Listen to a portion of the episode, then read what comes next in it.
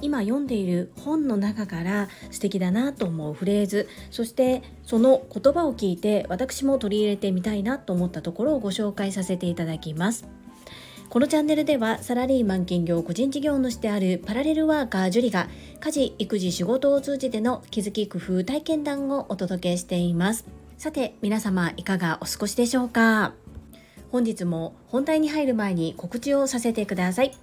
7月29日土曜日兵庫県西宮市勤労会館大ホールにて株式会社新規開拓代表取締役社長朝倉千恵子先生の講演会が開催されます。会場13時開演14時16時終了予定となっております。主催は有限会社ラゴマジョーレピース訪問看護ステーション。代表取締役社長青山由美さんです。青山由美さんは朝倉千恵子先生が20年前から継続開催してくださっている女性専用の営業塾トップセールスレディ育成塾オンライン版第6期第8期の卒業生でいらっしゃいます。私はオンライン版第7期の卒業生ということで全力で応援してまいります。開催当日まで残り11日となりました。詳細そしてお申し込みサイトはこちらの概要欄もしくはコミュニティに掲載をしておりますぜひご覧いただき皆様のご参加よろしくお願いいたしますそして7月は塾生が主催する講演会がもう一つございます。7月20日木曜日、静岡県静岡市にて18時30分からイブニングセミナーが開催されます。主催はスタンド FM パーソナリティさなえチャンネルのさなえさんです。こちらの詳細もコミュニティに記載をしております。お近くの方はぜひ足をお運びください。どうぞよろしくお願いいたします。そんなこんなで本日のテーマは読書感想文といいますか今読んでいる本の中の一部のご紹介そして私もこんな人になりたいなと思う言葉をご紹介させていただきます今私が読書させていただいている本はタイトル未来を作る言葉次世代へのメッセージ。著者は元 NHK エグゼクティブアナウンサー村上信夫さんです。私は月に一度全国7カ所で開催されているこの村上信夫さんが主催しておられる言葉磨き塾という塾に2回参加させていただいたことがあります。毎月開催なんですが仕事の都合上毎月出席することは難しいんですけれども先日新刊が出るほんの少し前にたまたま講座の日がありまして手渡しでご本人から購入させていただいてサインをいただいた本になります。この本は村上信夫さんが12名の方々と対談をした時の様子を綴られた本です。大人の寺子屋次世代継承塾というようなサブタイトルがついているそんな本となっております。私は無知でしてあまりここに出てくる方々のことを存じ上げていないんですけれどもその中でよく私の唯一無二のメンターでいらっしゃる株式会社新規開拓代表取締役社長朝倉千恵子先生がよくボイシーでもお話しされている元リッツ・カールトン日本支社長の高野登さんとの対談がありました。タイトルは品格を磨くです。でこの中であこんな人に私なりたいなと思った思わせていただいた文章がありましたのでそこをご紹介させていただきます。各サブタイトルがついておりましてそのタイトルだけでもかなり響く言葉の数々です。まずサブタイトルをご紹介させていただきます。品格とは一体感を作る感性。品格は気遣いの積み重ねで磨く。品格の本質は愛情。そして次世代継承の第一歩は愛情を持って接することとなっております。この4つのサブタイトルの中で一つ品格は気遣いの積み重ねで磨くの中で私が心に響いた文章をご紹介させていただきます。コミュニケーションにおいて声のトーンや話すスピードなどは非常に重要な情報です。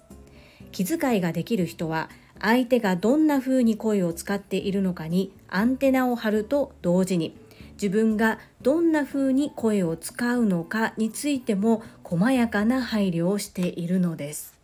事実お客様の本音を巧みに聞き出し質の高いサービスにつなげられているホテルマンは大抵声色のエキスパートです。なんだかこの人といると自分らしく入れるな。この人はずっと話していても心地がいいなと思った時はその人の声に耳を澄ませてみてください。きっと真似できるところが見つかるはずです。気遣い上手な人がやっているちょっとした声かけにも気づくことができるといいかもしれません。ということでこの後も続いていくのですがまず私が驚いたのは気遣いができる人は相手がどんな風に声を使っているのかにアンテナを張るのと同時に自分がどんな風に声を使うかについても細やかな配慮をしているの部分です。これ単純に観察をしているだけでは分からずそして相手の声色自分の声色もコントロールするだけの技量があるということですよね。そしてそれをコミュニケーション会話の中でそこに気づいて自分でそれをコントロールされているということ。一流のホテルマンというのはそんなところにまで気遣いがあるんだということを初めて知りました。きっとそれを訓練だったり日々の積み重ね気遣いの積み重ねの中で磨いておられてそしてお客様にとってとても居心地がいい空間を作ってくださっているんだなというふうに普段ホテルを利用する側では気づけないことをこの本を通じて知ることができまして本当に目から鱗だなというふうに思います。よく朝倉千恵子先生が中野昇さんのお話をするっていうのがこの本当に一冊のうちのほんの一部なんですけれども高野昇さんと村上信夫さんの対談を読ませていただくだけでもなんとなく理解することができます。この本をきっかけにもっと高野昇さんの本も読んでみたいなそんな風に思わせていただきました。今までは割とこう私今まで読書が苦手な人で本を読む習慣がない私に本を読む習慣のある方が私のレベルであればこのような本を読めば入りやすいし理解がしやすいと思うよとおすすめしてくださった本を中心に読んできていたため今回はそういった角度ではなく選んだ本ということもあり少し私にとっては難しかったりします。なので読む速度は普段以上にかなりノロノロ亀さんなんですけれどもゼロよりはいい少しでも読んで知識をインプットするという感じでとにかく今は読書習慣を身につけるということを目標に小さなスモールステップ1日1分読書をする。こちらを継続してまいります。本日は私が今読んでいる本の中から感銘を受けた部分そして自分もそんな人になりたいなそのように思えたところをご紹介させていただきました。この配信が良かったなと思ってくださった方はいいねを。継続して聞いてみたいと思ってくださった方はチャンネル登録をよろしくお願いいたします。そして皆様からいただけるコメントが私にとっての宝物です。ものすごく嬉しいですしとってもありがたいです。コメントをいただけたり、各種 SNS で拡散いただけると私とっても喜びます。どうぞよろしくお願いいたします。ここからはいただいたメッセージをご紹介いたします。第690回雑談小4次男との親子コラボ配信にお寄せいただいたメッセージです。ゆっきーさんからです。樹里さん、りんちゃんおはようございます。あれからもう1年になるんですね。その頃の配信を思い出すとかなり成長されましたね。自分の気持ちもしっかり相手に伝えられるりんちゃん。夏休み満喫してくださいね。今年の自由研究は何にするのかな？ゆっきーさんメッセージありがとうございます。本当に1年を振り返ってみると彼なりにものすごく成長したなそんな風に思います。そしてそうなんです。自分の思いを言葉に乗せて相手に伝えられるようになってきたなというふうに私も感じております。今年の自由研究はまだ決めていないんです決めたらまたご報告させていただきますねゆっきーさんいつも温かく見守ってくださりありがとうございます続きまして福田秀夫さんからです会員番号17福田秀夫ですこれだけ暑い日が続くとプールは最高ですよね。もしかしたら今日も行ったのでしょうか。まさにプール日和ですよね。それにしてもりんちゃんの英語の発音がさらに進化していますね。ネイティブが話しているのかと思ってしまいました。りんちゃんと流星くんの夏が始まりますね。素敵な夏休みになるといいですね。福田秀夫さん、メッセージありがとうございます。はい昨日もプール行ってましたが私が一昨日に帯同をして4時間一緒にプールに入っていたこともありバテてしまいまして えー、午前中仕事だった主人が帰宅して午後から少しだけなんですけれども2人で行ってました。りんちゃんの英語なんですけども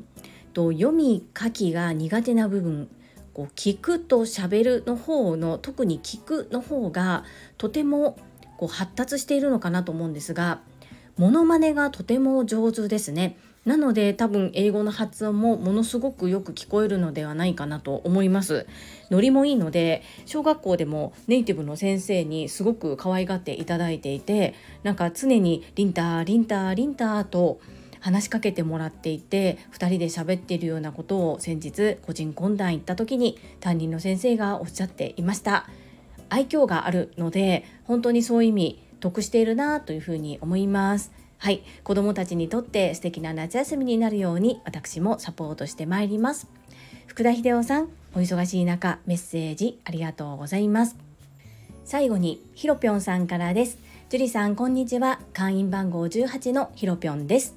りんちゃんの成長著しいですね。りんちゃんの初登場から早くも1年ですか。確かりんちゃんの登場のきっかけは越後屋さんだったような記憶が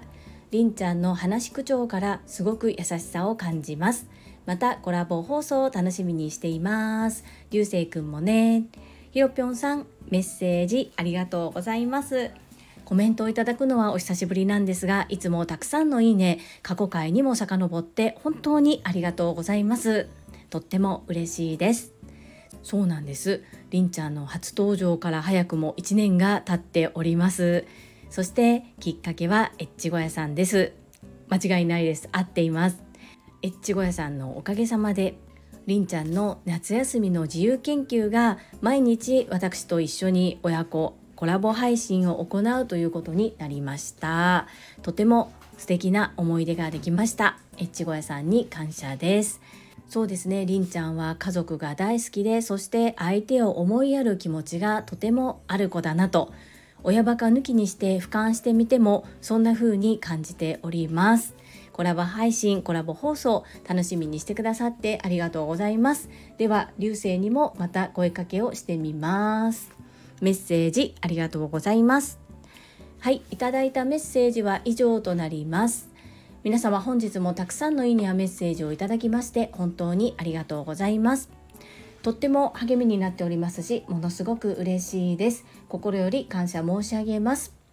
最後に2つお知らせをさせてください。1つ目タレントのエンタメ忍者みやゆうさんの公式 YouTube チャンネルにて私の主催するお料理教室ジェリービーンズキッチンのオンラインレッスンの模様が公開されております。動画は約10分程度で事業紹介自己紹介もご覧いただける内容となっております。概要欄にリンクを貼らせていただきますのでぜひご覧くださいませ。2つ目100人チャレンジャー in 宝塚という YouTube チャンネルにて42人目でご紹介をいただきました。こちらは私がなぜパラレルワーカーという働き方をしているのかということがわかる約7分程度の動画となっております。概要欄にリンクを貼っておりますので合わせてご覧いただけると嬉しいです。どうぞよろしくお願いいたします。それではまた明日お会いしましょう。素敵な一日をお過ごしください。スマイルクリエイタージュリでした。